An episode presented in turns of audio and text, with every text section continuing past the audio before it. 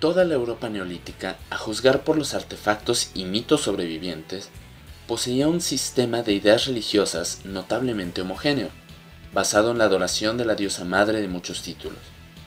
La Europa antigua no tenía dioses.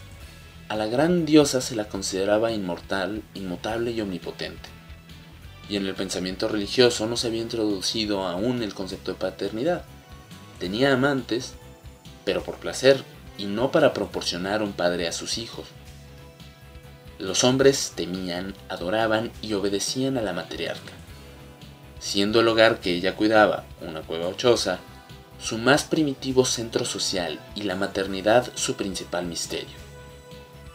La luna era el principal símbolo celestial de la diosa, puesto que inspiraba el mayor temor supersticioso. No se oscurece al declinar el año y concede o niega el agua a los campos. También el sol, aunque en menor medida, era tenido como símbolo de la Gran Madre. Las tres fases de la luna, nueva, llena y vieja, recordaban las tres fases de doncella, ninfa y anciana de la matriarca. El curso anual del Sol recordaba igualmente el desarrollo y declinación de sus facultades físicas. En primavera doncella, en verano ninfa y en invierno vieja.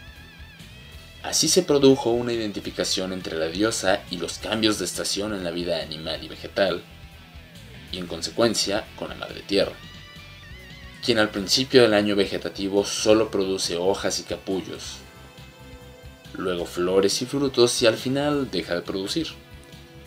Más tarde se la pudo concebir como otra triada, la doncella del aire superior, la ninfa de la tierra o el mar y la vieja del mundo subterráneo, representadas respectivamente por Selene, Afrodita y Hecate. Estas analogías místicas aumentaron el carácter sagrado del número 3 y la diosa Luna aumentó hasta nueve cuando cada una de sus facetas apareció en triada para demostrar su divinidad. Sus devotos nunca olvidaron por completo que no existían tres diosas, sino una sola.